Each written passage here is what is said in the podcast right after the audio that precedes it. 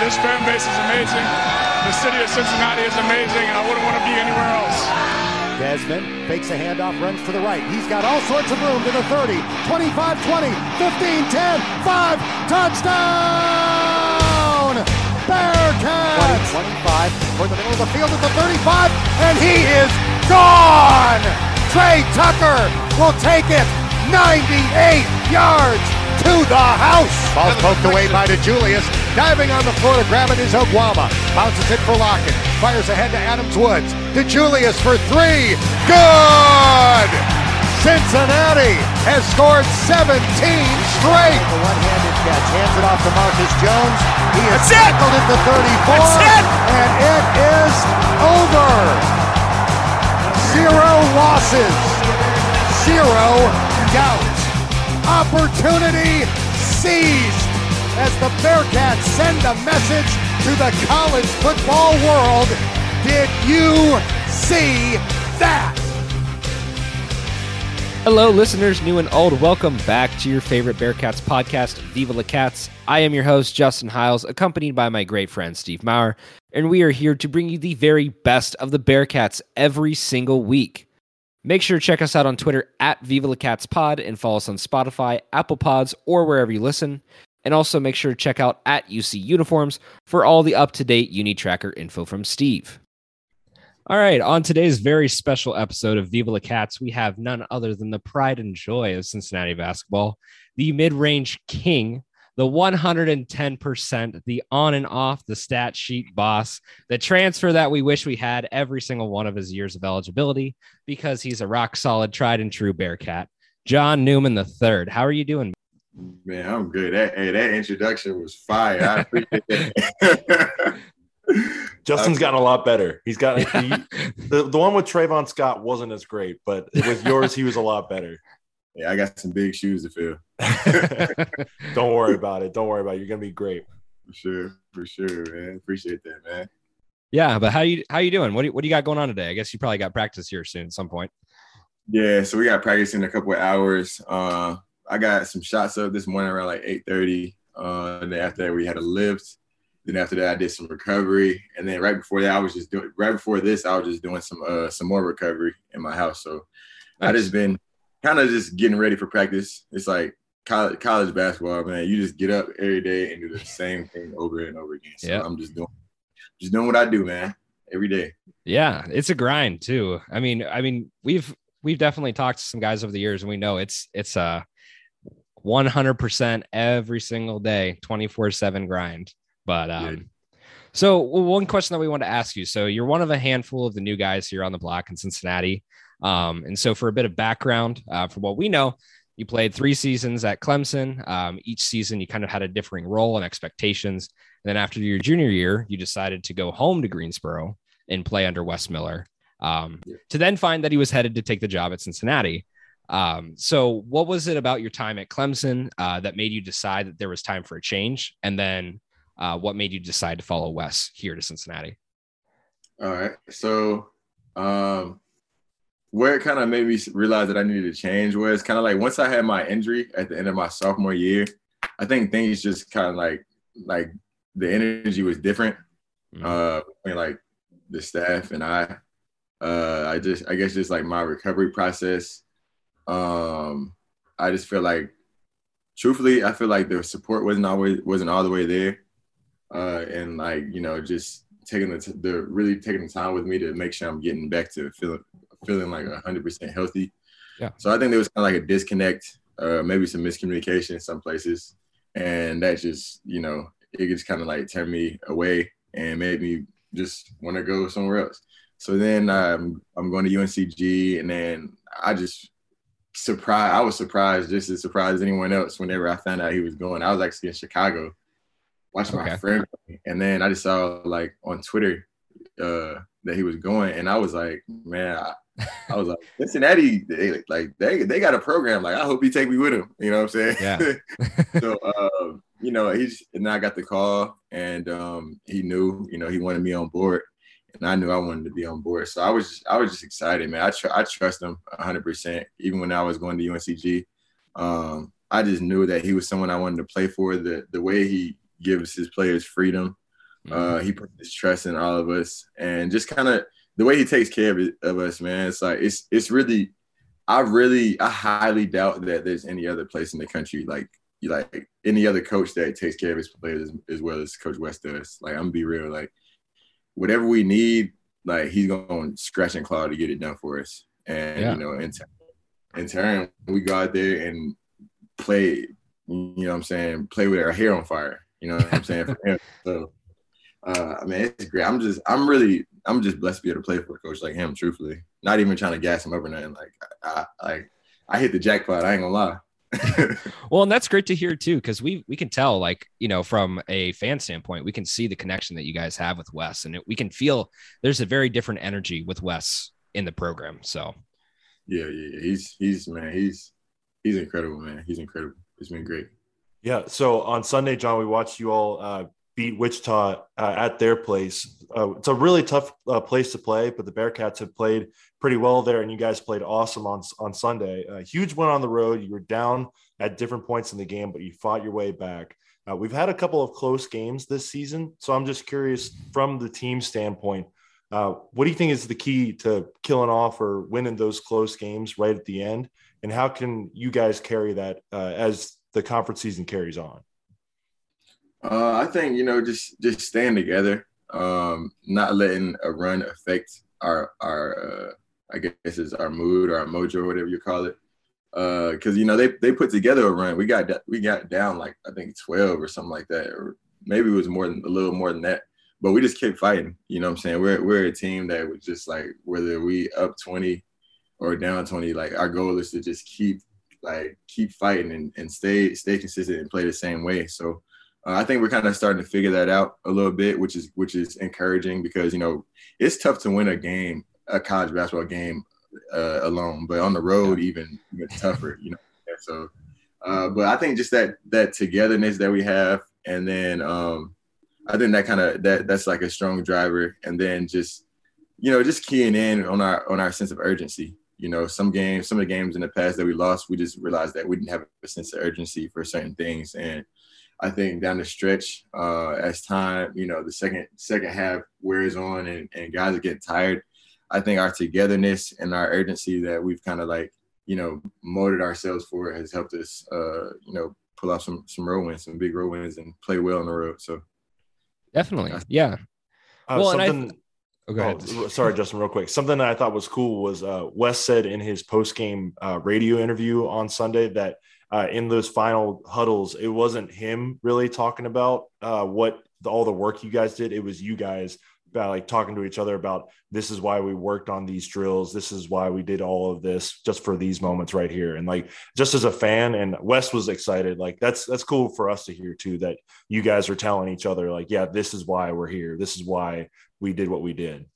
Yeah, yeah, absolutely, man. I mean, he challenges us at the end of every practice. You know, he, he doesn't make it. He he always says like, what does he say, man? He's like, I'm not going, I'm not going to go easy because that would be cheating y'all. You know what I'm saying? Yeah. So, uh, he just he challenges us at the end of every practice to just push through and you know simulating the second half. You know, guys are getting tired, like I said, but our habits that we establish in practice, you know, I'm saying what we just we just fall back on that, and um, you know, we found success. So it's it's been good, man. It's been good.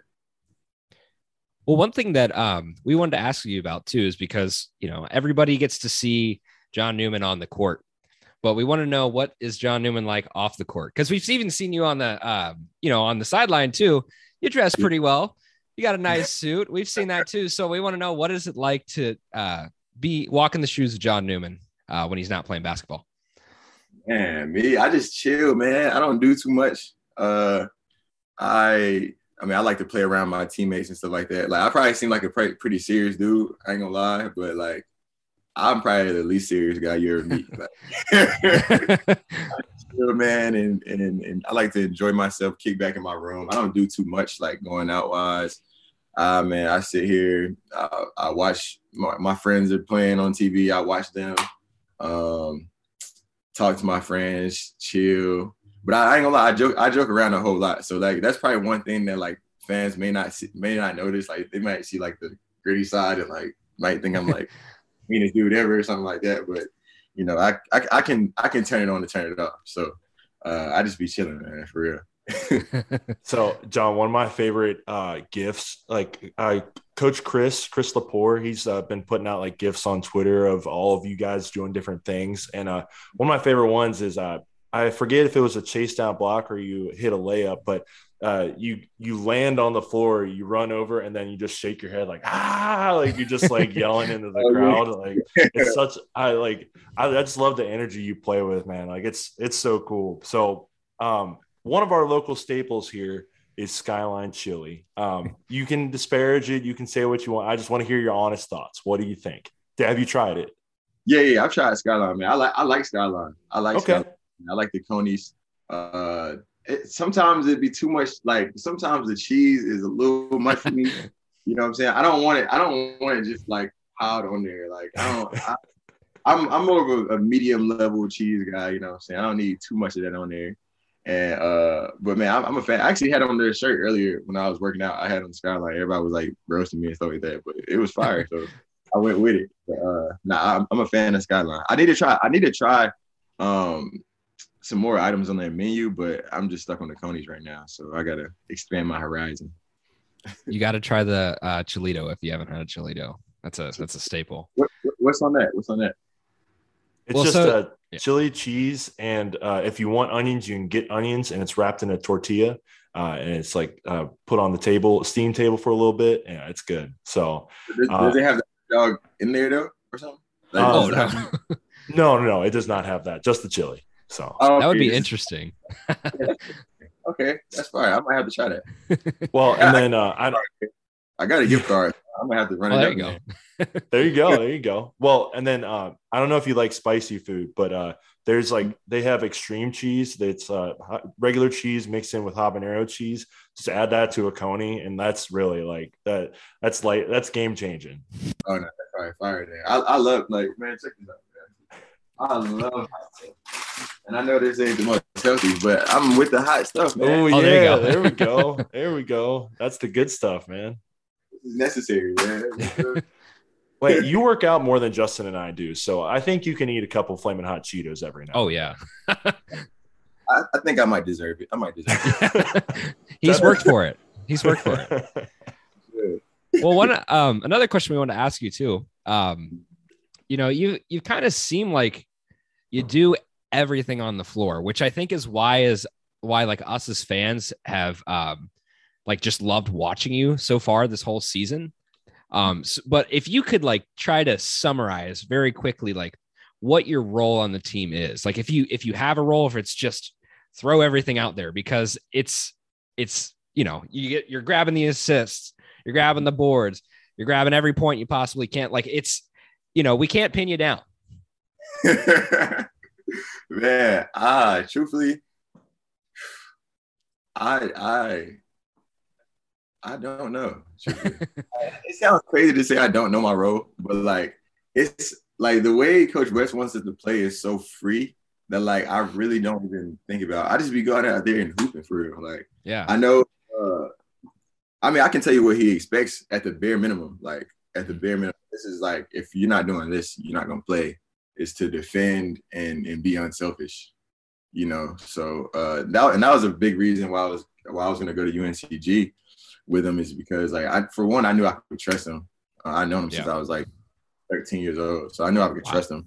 And then uh and then two, like I'm like, all right, the bare minimum I gotta do is defend, which I do well, and then be a good teammate and be unselfish. And that's just me as a person. So like there's no pressure, you know what I'm saying? So I just be going out there and playing. But if I had to summarize my role, I would just say uh like just be a vet. And and by that I mean like uh, you know, try to limit my turnovers. Of course, you know, you're being yeah. aggressive. If you're being aggressive, you're gonna have turnovers and stuff like that. So, but you know, take care of the ball. Um, you know, play with play with good pace, run our sets good, defend at a high level.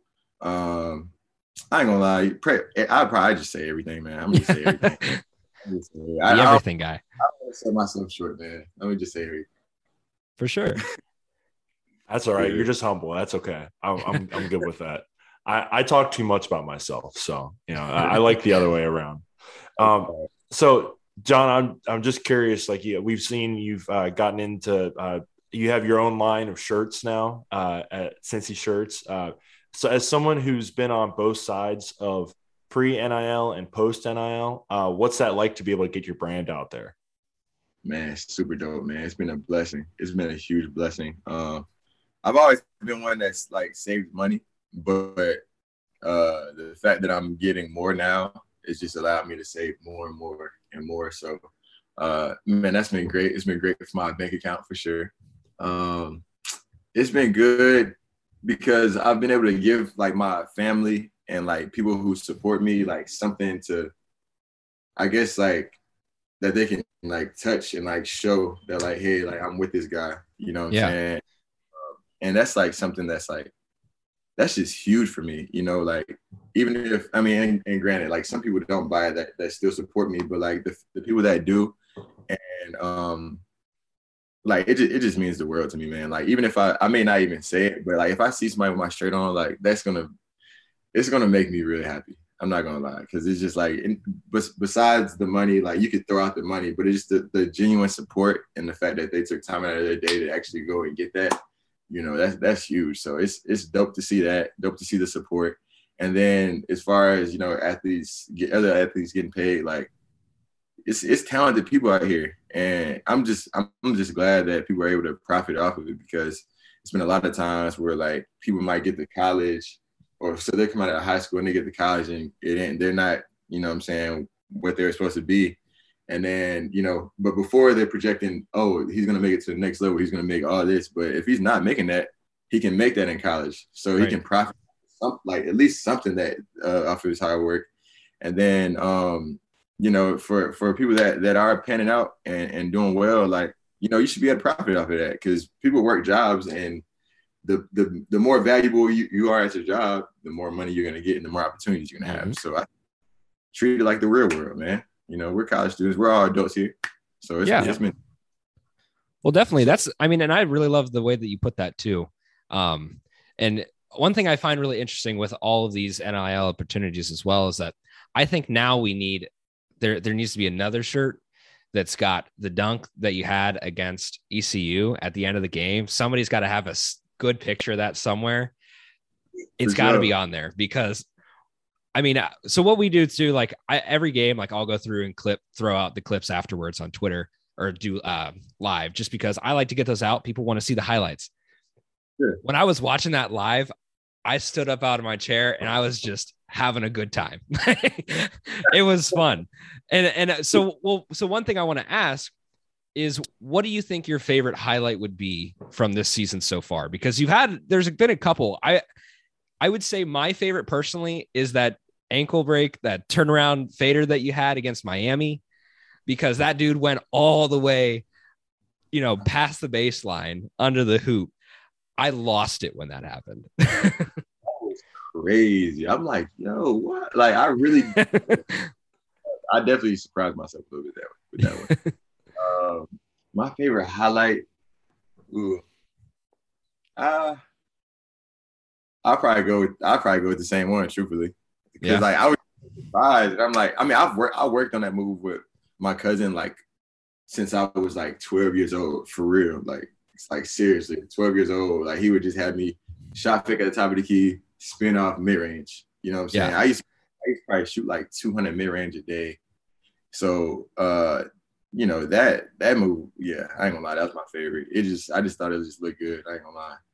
Yeah, well, that that I mean, for me, this is another good transition to the next question too.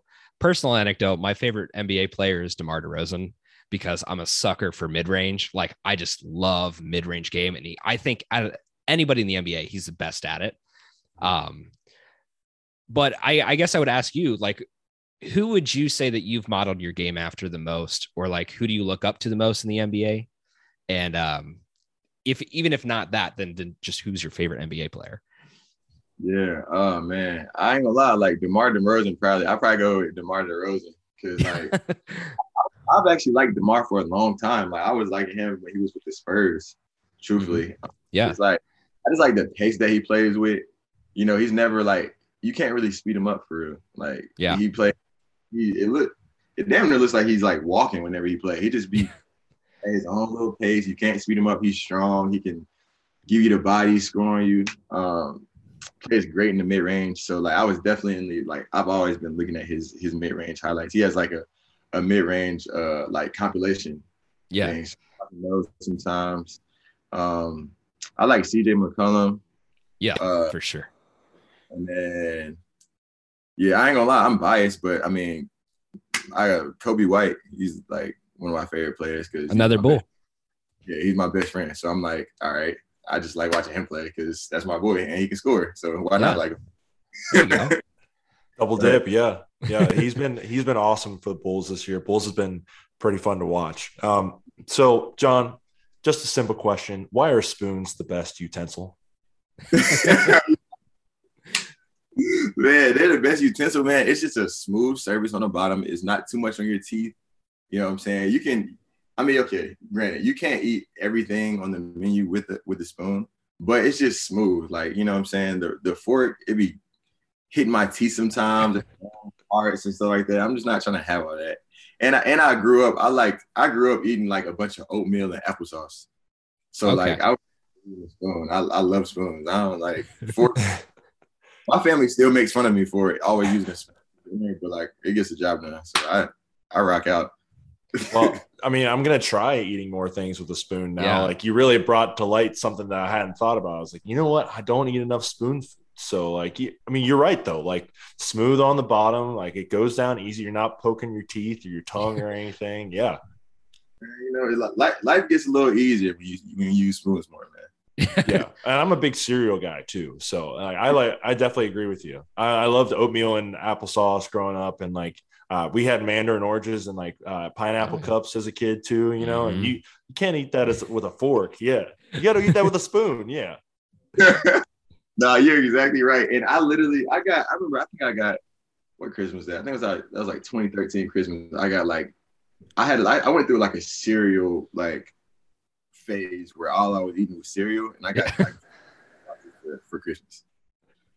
I got cereal and a PS3. Yeah, what else do you need? that's all I. That's all I got, and that's all I wanted, man. Well, I, I have. Mean, that's that's perfect. like I don't know what else you could want. Like that's that's pretty good. All we need. Well, then I have one last question that has to do with the spoons. Then, what is the weirdest food that you could possibly think of to eat with a spoon? Mm, the weirdest food. That's a good question. That you would actually do. I ain't gonna lie. I have eaten uh sauteed spinach with a spoon. okay. I, I Interesting. I sauteed spinach a whole lot, and I, I've definitely eaten that a couple times with a spoon. So that's that's definitely like you wouldn't expect that. You wouldn't expect that. Okay. I, I, think that's fair. I don't think I would expect that, but I mean, I, am not again, John. I'm not going to knock it until I try it. So, hey. like, I, uh, Justin, I'll answer that question too. I've I've eaten uh, like pasta with a spoon, like you just cut it up, but they, because they give you the spoon sometimes when you like go to like a like an Olive Garden or whatever, they give you the spoon with the the dish, you know. So yeah. like, I'll just scoop it onto the spoon sometimes and eat it like that. And I, I didn't know for the longest time that it was actually just for you to twirl your pasta. I thought it was just they're handing you a spoon to eat it. So I will make use of it. Might as well. Well, cool. Steve, do you have any other questions here for John? Because I think that's gone through our whole rundown. So no, John, just uh, good luck with everything the rest of the way. It's been great talking to you. Like I, I just love your energy on the court, man. You've been like an awesome uh, player to watch this year, and we've loved uh, having you in Cincinnati. I hope you feel the same love uh, from the fan base because we definitely like appreciate having you here, and like it's tangible energy from you every time you're on the court. Yeah, yeah, for sure, man. I, I, I love it here, man. I, I can't say it enough. This is this is the place to be. I ain't gonna lie. I'll tell anybody, any young guy that's asking basketball like, like this is where you want to be, man, for real. So, uh, man, I appreciate y'all having me on and, and believing in, in, me, and I'm just gonna continue to rock, man. Absolutely. Sure. Well, and hey, listeners too, if you're not already following him, I believe it's underscore J Rock 15 on Twitter. Yeah. There you go. And, and Instagram, man. Y'all follow me, check me out, man. Get up with me. Make sure to shoot him a follow and uh, maybe dabble in that NIL too. Grab one of those shirts. Sure. Indulge. Indulge. Well, thank you, John. We really appreciate it, man. Sure, man. Thank you. Appreciate it, man. Take care. All righty, Justin. So we are going to reprise our uh, PTI segment from earlier this year. Pardon the Bearcat interruption, but here I am with my friend Justin Hiles, and we are going to talk about some quick Bearcat topics. We're going to stretch it out a little bit. Uh, we're going to make them five minutes each, but I do want to talk about some things. So, first, Justin, timer starting now. We are going to talk about some Bearcats basketball. Last week was a pretty good good week for the Bearcats. We had the ECU win at home with our guest John Newman closing it out at the end of the game uh, for a 79 to 71 win. But I really want to talk more about the game that was just played this Sunday, where the Wichita State Shockers fell once again at their home to the hand of the Cincinnati Bearcats. So, Justin, what stood out to you from the Miami uh, from the Wichita game? Um, I think the biggest thing that I saw from the Wichita game would probably just be um, just trying to keep some consistency. I think what we're seeing now, uh, especially with the you know keep getting farther into the season with the Bearcats, is that every single game has looked a bit different. Um, but I think there's some underlying consistencies. Um, but the three ball, I think, is really important because when the three ball is hitting, we are riding free. It is a no problem kind of game. But when we're struggling from the three, I think that's when we um, end up kind of trying to shift the way that we play, or sometimes we're forcing the threes up um, and not really playing together.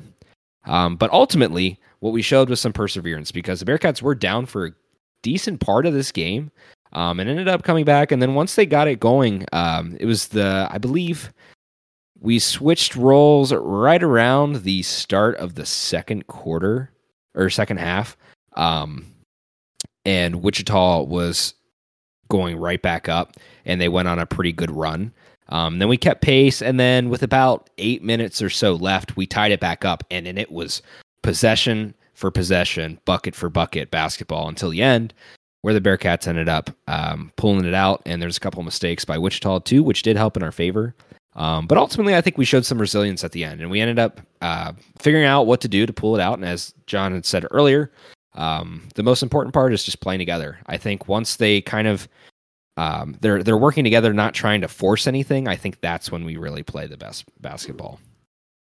Yeah, definitely. And I just want to talk about real quick. UC has won uh, three out of their last four games uh, at the Roundhouse in Wichita. Uh, Justin, just on like a, a like a fan level, do you still get up for this game? Does Wichita still excite you as an opponent? Because uh, I'll be honest, without Gregg Marshall, the f- same fire that I used to have for them is not there right now. I would uh, I, I would say I have to agree with you, unfortunately. Um, I think the hardest part that we're starting to find, and honestly, I think you can probably agree with me here, and I think a lot of people would agree to the same point, is that it feels like a lot of rivalries got snuffed out with COVID. Um, unfortunately, I mean that part sucks, but it feels like a lot of the big games that we had um, year in and year out. Of course, I think Memphis is still a huge one. Houston's going to be a big one. We just unfortunately didn't get to have that yet, uh, which we will soon here coming up in February at home. But um, Wichita was like one of our biggest games every single year. Um, and I agree, without uh, Marshall there and with some changes in just the way that we've structured everything um, in our team, I think there's been so much turnover, it just doesn't feel the same, unfortunately. But regardless, it's still fun to play in because they they have a very raucous environment.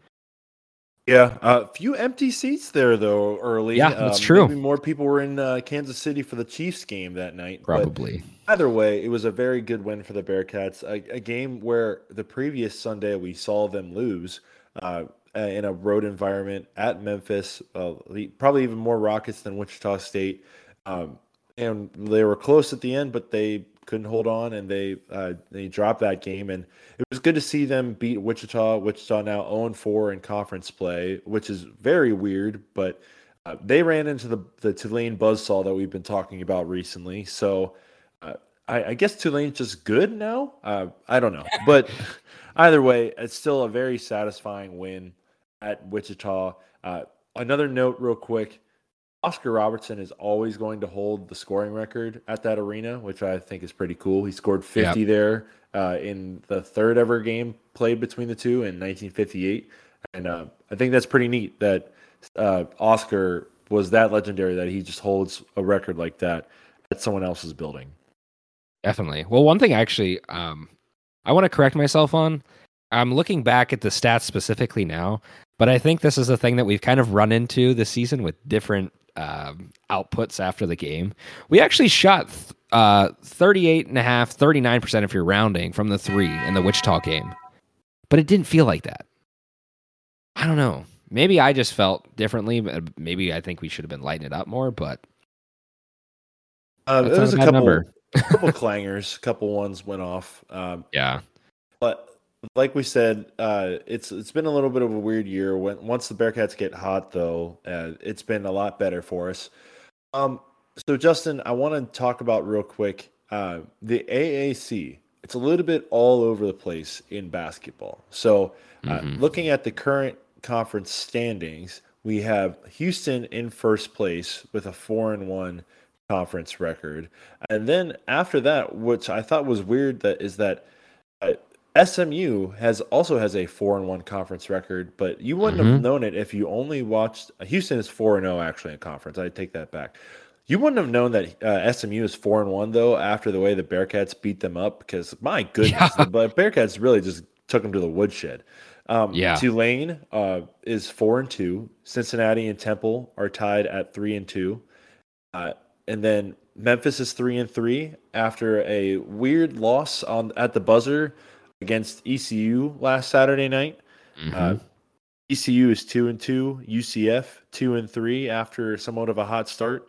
Uh, South Florida one and three uh, in conference, six and ten overall. Like, when are we going to get that program together? Uh, that that is just a, a mess in um, any sport.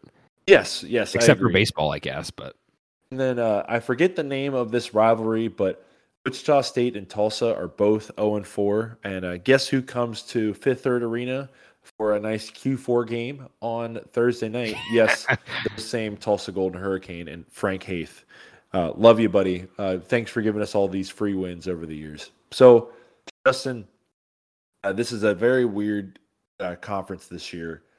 But I think once we get into the Big 12, we might miss some of these like easy games a little bit just because yeah. we're going to be like, yeah, it wasn't. It's not as fun playing three straight top ten teams. You know, I, I kind of liked playing a Tulsa every now and then win by thirty.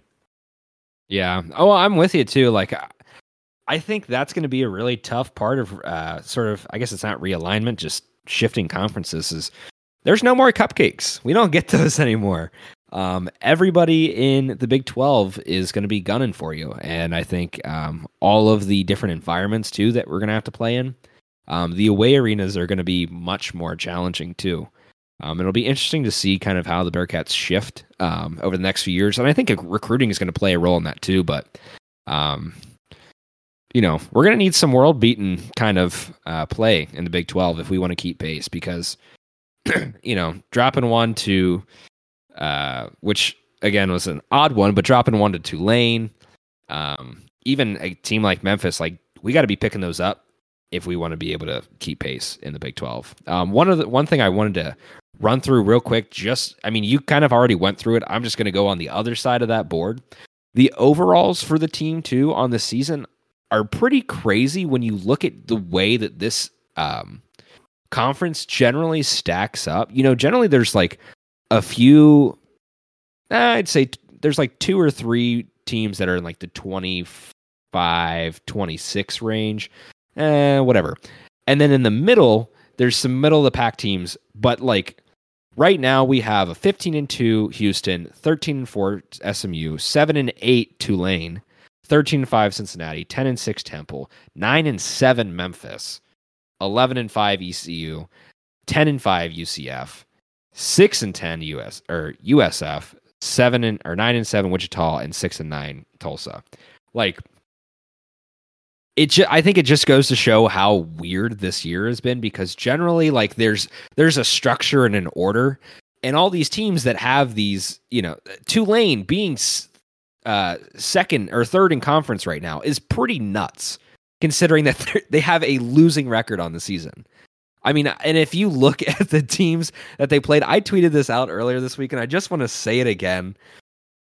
Southeastern Louisiana, Southern, Drexel, Toledo, Valparaiso, uh, Charleston, like the teams that East or Tulane has lost to, to then be ahead of us in conference is just insane to me because somehow they've managed to put it together after all their cupcake games that they were supposed to have, which I, I don't understand how that works. But I think college basketball in general, we're starting to see a trend this year.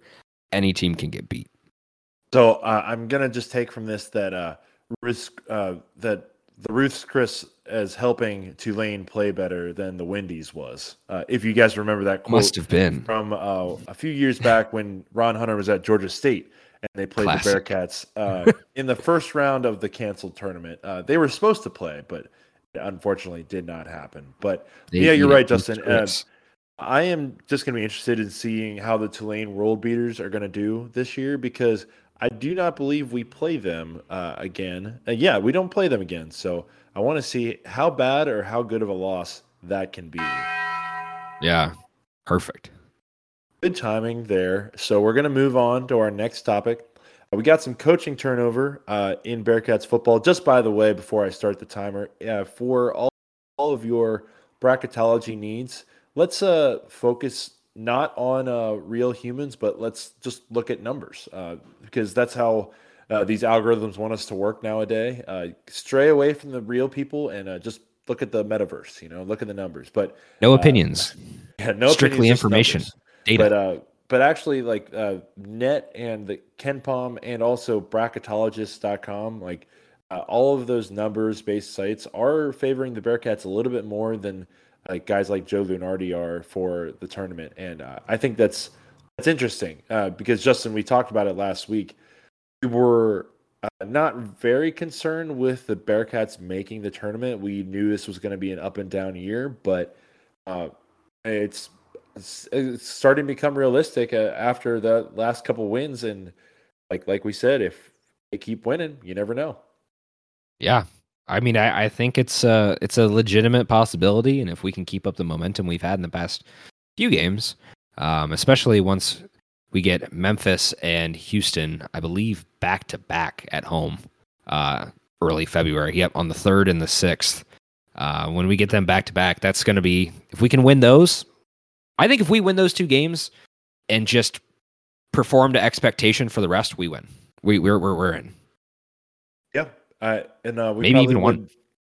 Yeah, I, I read something on uh, the Athletic today for uh, from Eamonn Brennan. He does a bubble watch column, uh, ten thousand words. So if you need uh, something to read for about ten minutes, uh, do that.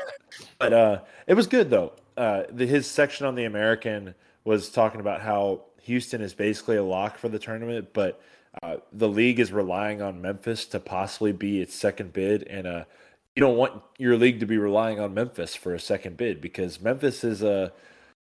anytime they're not playing the Bearcats, it seems like a crazy situation. I would suggest following yeah. the Memphis beat reporter because it is crazy to see how many times like Penny's thrown his guys under the bus, like how many mm-hmm. weird things are going on there. So uh, if you ever need entertainment, look up what's going on with Memphis basketball today.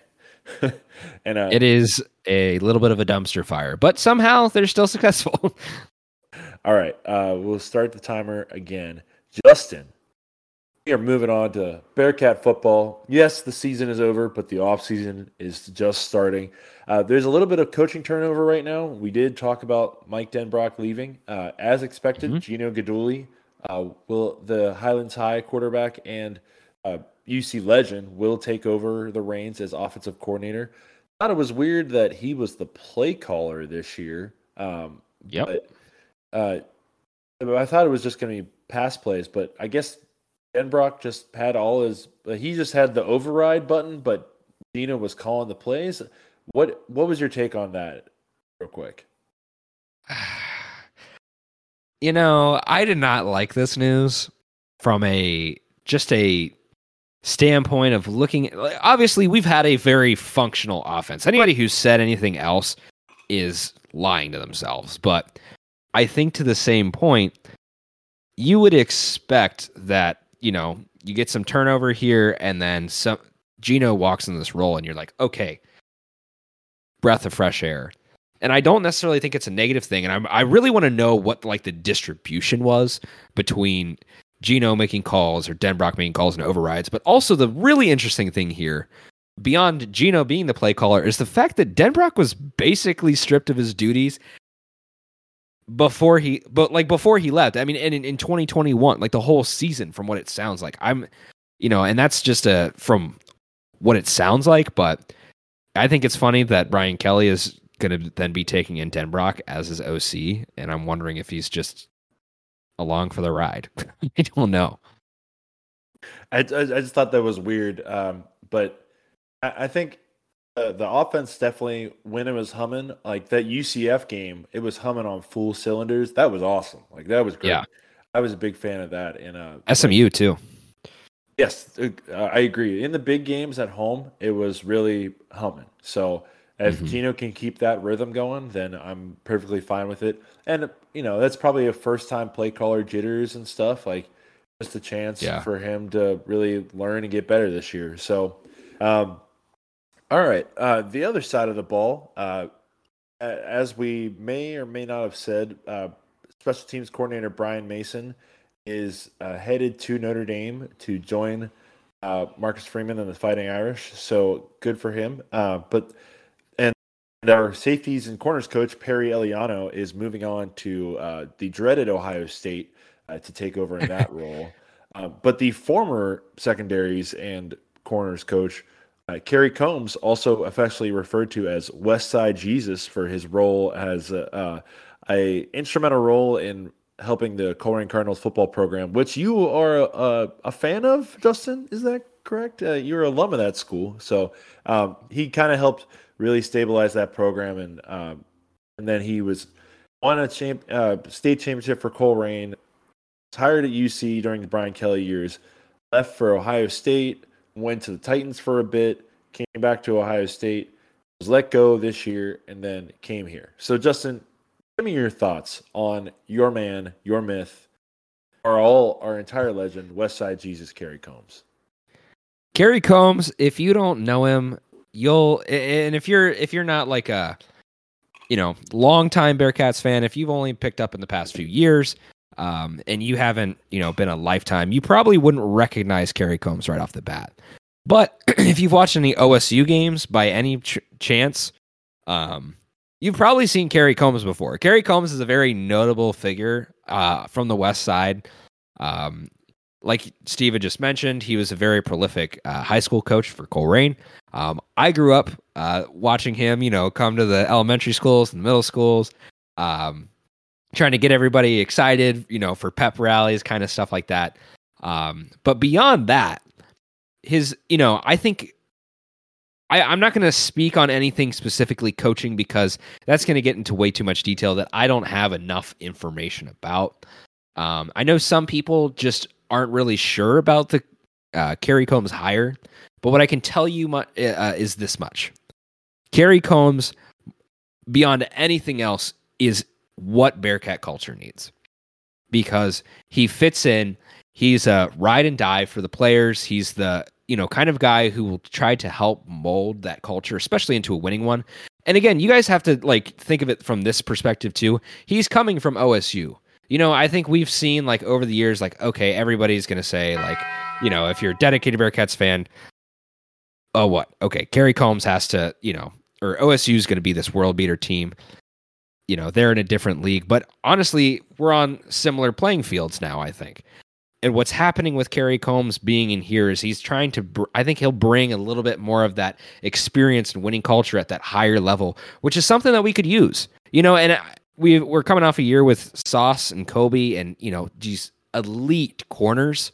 Um, so it's hard to say that he's going to do a better job than that because I think it's really hard to to beat developing talent like that.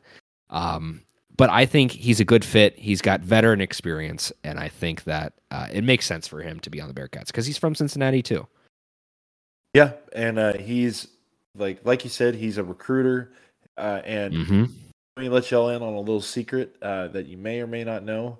Uh, he's going to be the special teams coordinator, but Coach Fickell coordinates the he coaches the special teams uh, during yep. practice. So um, Kerry Coombs is brought is going to be brought here to definitely coach corners during practice, but really it's going to be his energy and recruiting prowess uh, that is really going to help us. And we've even seen dividends already. There's a five star corner whose name is escaping me currently. Aaron Joshua Harris. Yeah, who said go. Cincinnati is uh, now uh, one of his top schools, and that is uh, possibly just based on that relationship with Kerry Coombs. You know, and he mm-hmm. also saw what Sauce and Coby did this year, probably. But yep. um, I think people just need to look at it for what it is. It's going to be a great recruiting hire. So yeah. Um, so, and I'm happy to see his smiling face wearing polo shirts in 20 degree weather on the sideline. I don't know if he's yep. still doing that. uh, I hope he is though, but uh, he's got skin thick as concrete.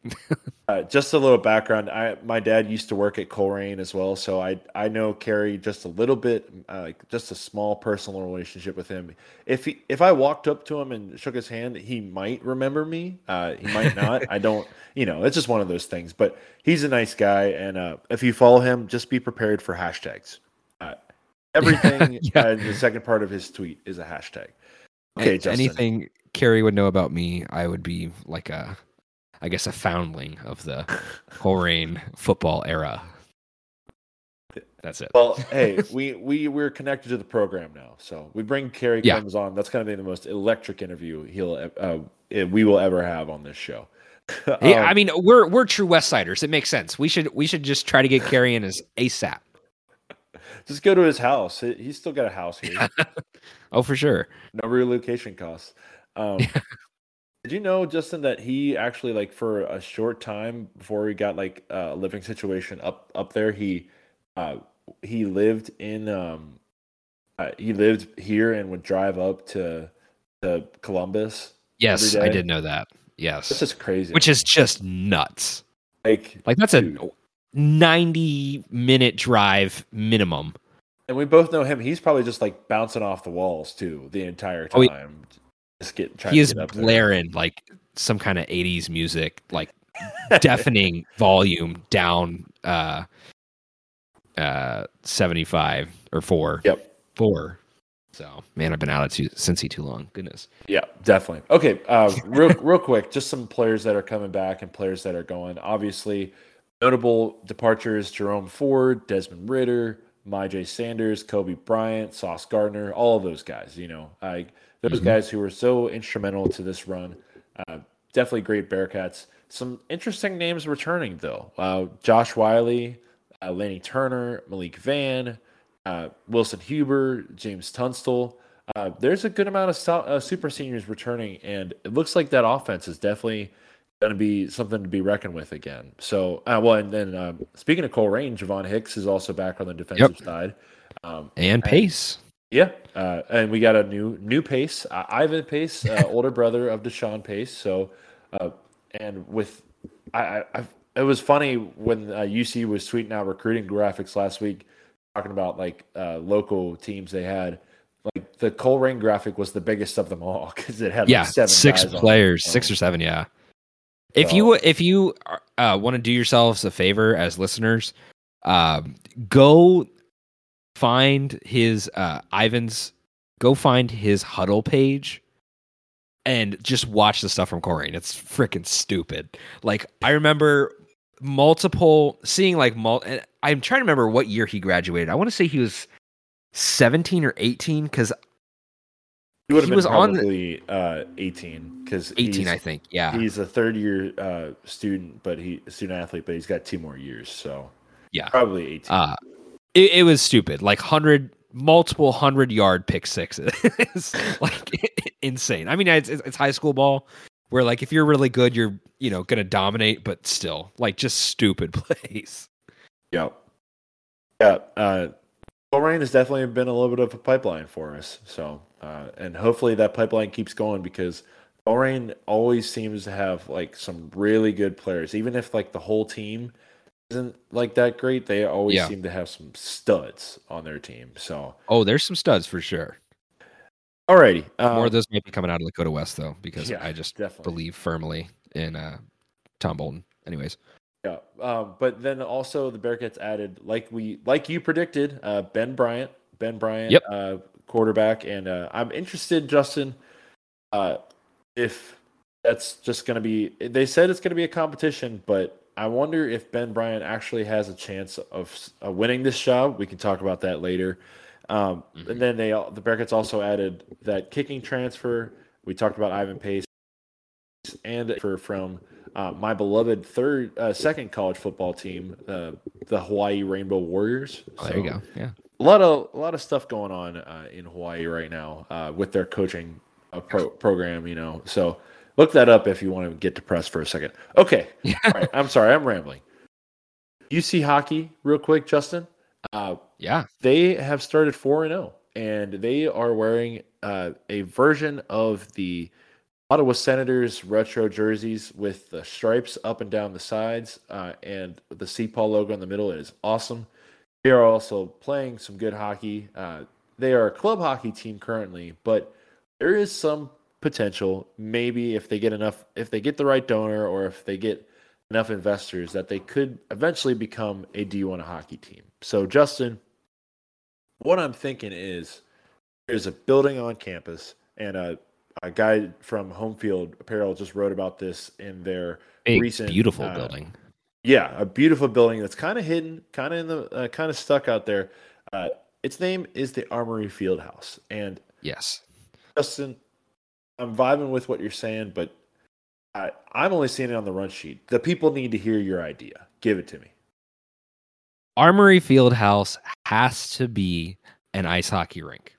And I, I honestly think that there is a realistic like advantage to doing so because a that will first of all it just gives the opportunity for them to expand um you know obviously our program but i think it as well it could also give some opportunities some other local programs and schools that could come in and play they can make money off that rink pretty easily because right now i mean it's pretty much just sports plus that's the only real like rink that a lot of people are playing at in the city because there's not a lot of them. It's this isn't Canada, this isn't Michigan where I currently live where there's a hockey rink every 10 minutes. It's not Minnesota, it's not like these northern states where it's got like Cincinnati has no other rinks other than Sports Plus that I can think of. They're probably out there, I just don't know of them. But regardless, I think a full year ice hockey rink would be huge for the program and I think it would be big for the city too in being able to use that for other teams.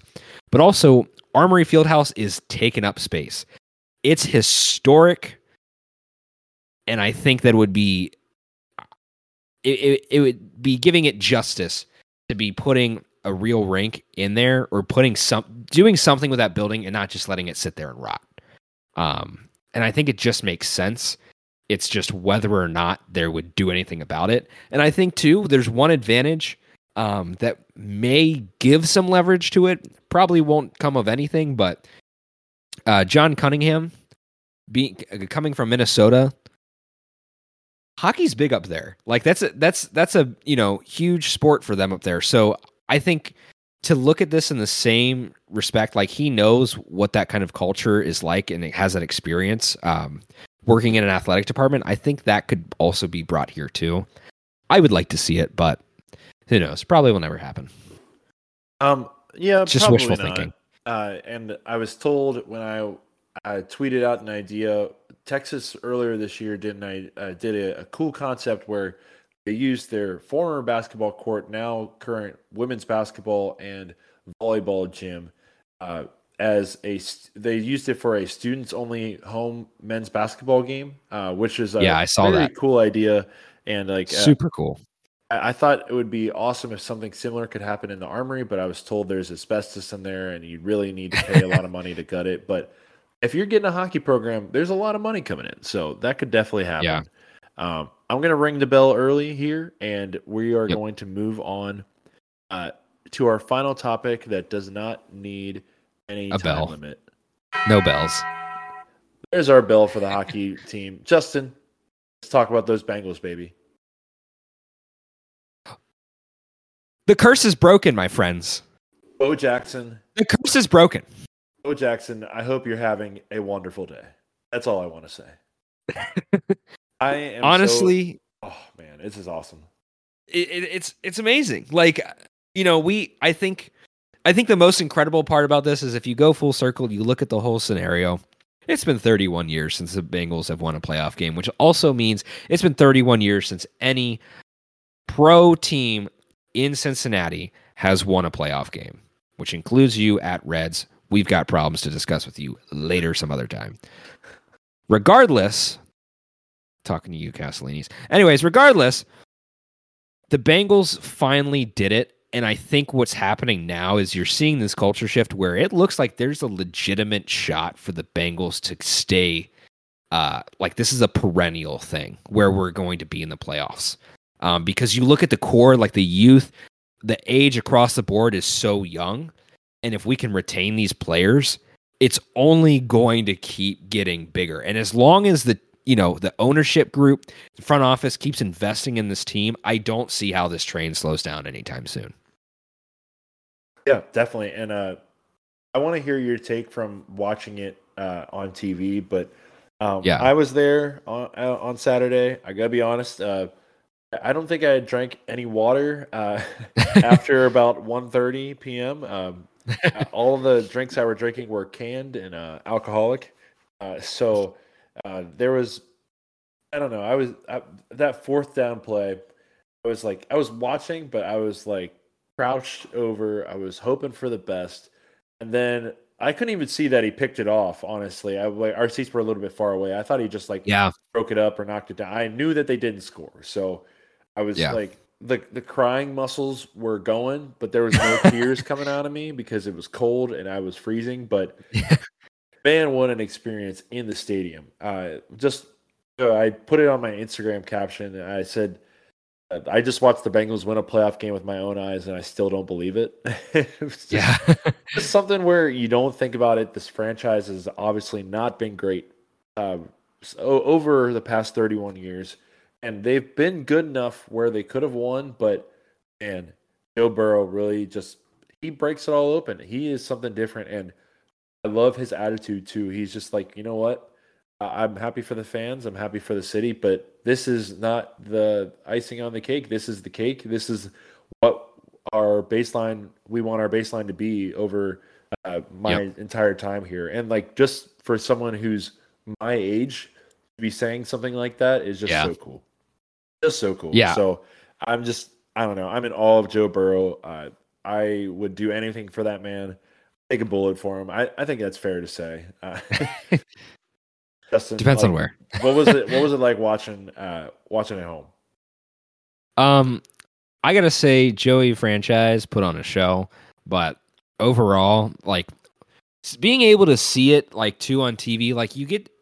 I, I feel like a part of me was definitely shorted with the atmosphere. Like the most painful part was just like seeing them win and then just knowing the rush that was going to happen afterwards outside the stadium to just hit the bars. I was like, oh, I want to be there. But I think at the same point, like watching this on TV, it was just cool to see how there was a genuine, like, full stadium. And I, I just remember, like, you have to you have to keep in mind two years ago this team was selling tickets for like six bucks trying to get people in the stadium there was just I mean the the photos of the of Paul Brown two seasons ago to now like just seeing the transition in culture and seeing how people want to be there and want to watch and are craving that win is just awesome. Like and, and as a fan as, as somebody who's watched so many Bengals games throughout my entire life growing up in Cincinnati, like I mean, you know it just as well, Steve. Like this this is the kind of thing we've been waiting for and it's it's just we've just wanted to explode for so long, but we just can't because it, it, there's so many times where we just get there and just can't get over that hump. Um, and finally, 2022, which is insane. 2022 was the year that it happened. like, yeah, it took forever, but like for somebody like, and it, to put that in perspective too, both of us were like we we've never seen that like there's so many other people lumped in this with us and actually i think um maybe it was uh I, I think it was maybe Justin H, the other Justin H, Captain Cincy, or somebody else on Twitter. I'm trying to remember who it was, tweeted out and said, "I'm 31 years old, so this is validation yep, that, that was, the curse wasn't on me." That was Captain Cincy. Yeah, which is just, but it like goes to show, like, there's people like 31 years old. You're pretty, you're you're a pretty good chunk of the way through your life, and to be to be that long and just never see this one event happen when you have like uh, Cincinnati is not a major sports city when it, people like look at it in the grand scheme of things because we don't have two teams like New York or LA or all that for whatever. But Cincinnati is a sports market and it's a very dominated market by their fan. Like fans care, and to go this long without a win that shows how much we care. Um, or I guess to give it back to the fans who have cared so much um, sucks. But I'm just glad we finally did it. Uh, yeah, like I was definitely uh, to to be fair. Uh, before I say this, I'm vaccinated. I'm boosted, boosted, uh, and I Boost. I I try to take as many precautions as I can. But uh, as I was walking out of the section, uh, there were people just I was hugging. I just hugged random, oh, so many random people uh, as I was leaving the game, and like I was just like there was just general joy among people there, and like it was just such a cool experience for people that you know might not be from might be might not be from Cincinnati, might not even be from this state. You know, might be from uh, Indiana, might be Michigan, Kentucky, West Virginia, wherever they're from. They all came together to watch this moment, see this, see it happen, and like it was just an explosion of joy after that last last stop there, and after the the kneel down. So like you know, just for I also feel for like the people. Like I had a couple friends who were there for the 2015 game. Uh, and like I was so happy for them because they my my one buddy was like, "Oh, it's gonna happen again, isn't it? It's gonna happen again." I was like, "Come on, come on!" They're like, "We're up, we're good, we're good." And then after it, I just like gave him a big old bear hug. I was like, "John, we did it, baby, we did it!" And like he was just, and like they, everybody, how could you not be happy after that? Like it was just an awesome experience. Like I, I even heard people like as we were heading down the steps chanting Super Bowl, Super Bowl. And I was just like, we can actually say that now. And this takes me back to something I heard this week from Paul Dehner Jr., who is just, uh, he's a Bengals columnist for The Athletic, and he was talking about how he really wanted this. Uh, obviously, he's not a fan, he's a reporter, but he wanted this for the organization just for to take away that last part of the the puzzle from people who were saying oh yeah, they've done all this, but no playoff win. Like you know, you know, Justin, yep. they had all those years where they won so many games or won the division, got into the wild card, but all those years no playoff win to show for it. You know, like just mm-hmm. just means so much to like all these people, and like I. I'm even inclined to say a nice thing about Mike Brown. You know, like he definitely saw the vision with Zac Taylor, and uh, and pick Joe Burrow, you know, and uh, it's pretty, it's working his way right now, you know. So it's just a cool time to be uh, around this franchise. Like it was the amount of people just leaving and just excited in tears or just so jubilant after the game was definitely an experience I will never forget. And I'm just going to be lucky this year that I was able to go to two really amazing sporting events that were filled with joy, like the AAC yeah. championship game and the uh, playoff, the, the first first Bengals playoff win in 31 years. And how cool is it too that it, it came not in the year without fans, but the year that fans were allowed to come back for the first time. Oh yeah, in over two years, and because yeah. if both of those things had happened without fans, it just wouldn't have felt the same. Like it would have felt cool for sure, but just wouldn't have felt the same. So, and just a cool moment, cool time to be a Bengals fan. Like like I tweeted, I didn't expect that tweet to go so well, but I tweeted on my personal the other day. Uh, Cincinnati is a good place to be right now, uh, which Wes Miller said in his post game radio interview and people seem to agree.